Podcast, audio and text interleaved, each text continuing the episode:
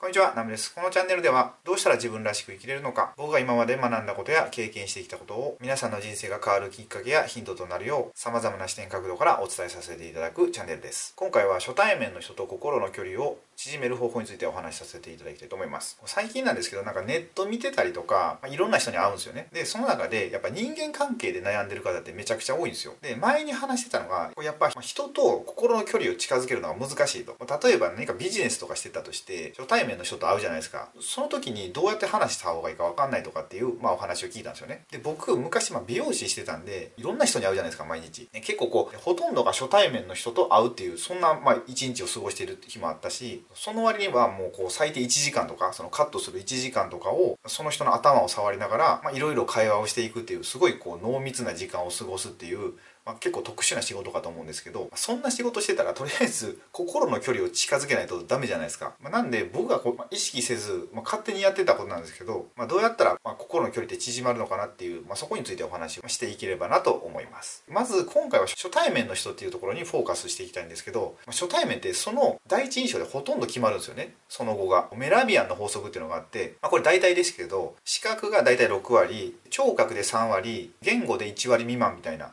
まそれぐらいの比率でその第一印象っていうのが作られるんですよね。視覚がもう半分以上6割ぐらいあるんでパッと見た感じは大切なんですよ。だから清潔な格好をしとくとかあと笑顔でいるとかすごい重要で、まあ、とりあえず初めの第一印象でもうその後の80%から90%が決まるって言われてるんですよね。でとりあえずまあ初めてと会う人の前の準備はまあそんな感じで会った時にじゃあ何をしていくかというといろいろあるんですけど今回は共通点探しのお話をさせていただこうと思います。この共通点を持てたらすごい仲良くなるスピードが上がるんですよね。でも実際自分がその立場やったら分かると思うんですよ。なんか初めて会った人と例えば同じ趣味を持てたらもうそれでその共通点があるから仲良くなりやすいじゃないですか。だからその共通点を探すためにもめっちゃいろんな質問するんですよ、まあ、どこに住んでるとかどこ出身とか、まあ、さっき言った趣味とか昔何の部活に入ってたとか飼ってたペットとか好きな芸能人とか、まあ、何でもいいんですよ、まあ、何でもいいからいろいろ聞いてで共通点があったらその話を中心に2人で話していくみたいな。そうするとなんか盛り上がるし相手に安心感を与えれるんですよ。なんかねこの話は結構前に僕のビジネスの先生がおっしゃってたんですけど、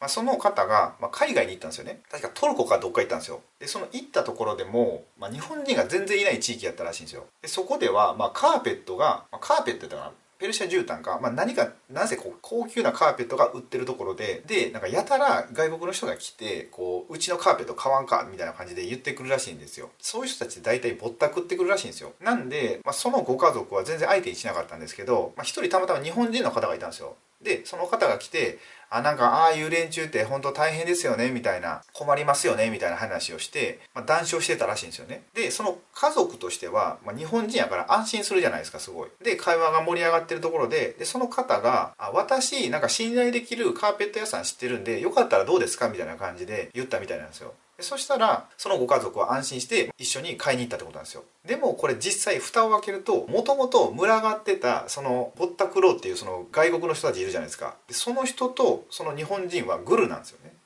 まずその外国人を生かして不安にさしたところで日本人が行って安心させるみたいな。だ同じ出身ってだけですごい安心感が生まれるじゃないですか。それでこうカーペットをかわすみたいな、まあ、そういう話があったんですよ。だから何か共通点があるっていうのはすごい人に安心感を与えれるのでこの共通点探しっていうのはしていただいたらいいかと思います。でもこの共通点探しをしていってなかなか見つからない時があるんですけどもうそういう時はなんかもう何でもいいんですよ。もうその方の例えばまあ恋人がいたとしたらその方がやってる何かとか何かしらその相手側と僕側の何か共通点を何でもいいから探すんですよ。で喋っていってで向こうがもっと喋りたいって思ってる話題があるんですよね。それってもう相手の顔見てたら分かるんですよ。なんかすごい嬉しそうに喋ってたらあこのことをすごい人に伝えたいんだろうなっていうのはあるんでもうそれをもうすごい聞いてあげるみたいな。だからそうすると僕もねすごい面白くなってくるんですよ。だから僕が全然知らない世界の話をしてくれてるんでそしたらあそんな世界があるんだと思って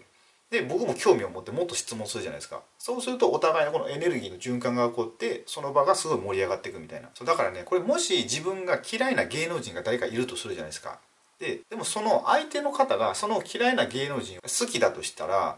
その方はその芸能人のいいところをいっぱい言ってくれるんですよね。そしたら僕のこの偏ってた情報がどんどんこう解きほぐされていってなんか僕も好きになっていくみたいな。そういう現象が起こるんでその人の話をすごいね深掘っていくとなんか面白いことになってくるんですよ。こっち側も。なんで是非どんどん人には質問していったらいいんじゃないかと思います。ああとまた共通点探しの話がありました。えっと共通点探しをするのにやっぱり自分もある程度ネタを持ってた方が結びつきやすいじゃないですか相手と。だから自分にも引き出しをいっぱい持っておくってことはすごい大事だと思うんですよね。僕が美容師の時してたのはもう自分が全然興味ない本も全部見るんですよとりあえず。女性の週刊誌とか別にそんな僕興味ないですけどとりあえずバーって見てなんとなく今の時代ってこうなんだとかこういうのが流行ってるんだっていうのを入れとくんですよそしたらどんなお客さんが来てもなんとなく喋れるみたいな。あこの話題この間本で読んだなみたいな、まあ、そんなことができるんでいろんな本を読んでみるとかあといろんな場所に行くとかですよね、まあ、それもすごいネタ作りじゃないですか。でその行った場所でいろんなものを食べたりいろんなものを見たりしてあ自分の世界を広げておくってことですね、まあ、こんな感じで心の距離を縮める方法っていうのをお伝えさせていただいたんですけど、まあ、ちょっとまとめると、まあ、とりあえず共通点を探探すと。その共通点を作るために自分もいろんなとこに行っていろんな情報とか知識を蓄えておくと。でそしたら人とこう盛り上がりやすくなるし単純に自分の人生も豊かになるしで相手の話をいっぱい聞くことですごい勉強になるし仲良くなりやすいんですよ、まあ、一番大事なのは人の話を聞くことかなと思います。しかもこれってこう初対面の人じゃなくてもう今ずっと付き合ってる恋人とかこう夫婦間でも同じことが言えるんですよね。なんかずっと近くにいる人ってどうしても無関心になりがちなんですけどその人に関心を当てていろんな話をしていくと「え昔そんなことしてたん?」みたいな、まあ、そういう話とか出てくるんで、まあ、それでより一層こう2人の仲が深まっていくくのかなと思いますいます。って感じで心の距離を縮める方法のお話をしたんですけど、まあこの人間関係というのが結構ね、皆さん悩まれてるんで、まあ実際僕も結構悩んでる側なんですけど、まあそれでもこう美容師をしてた時の経験とかを活かして皆さんに何かお役に立てるような動画をこれからも配信していくので、よかったらチャンネル登録をお願いいたします。また今回の動画がお役に立てていただければ、グッドボタンをポチッとお願いしたいのと、ご意見ご感想がありましたらコメント欄へお願いいたします。それでは最後までご視聴いただきありがとうございました。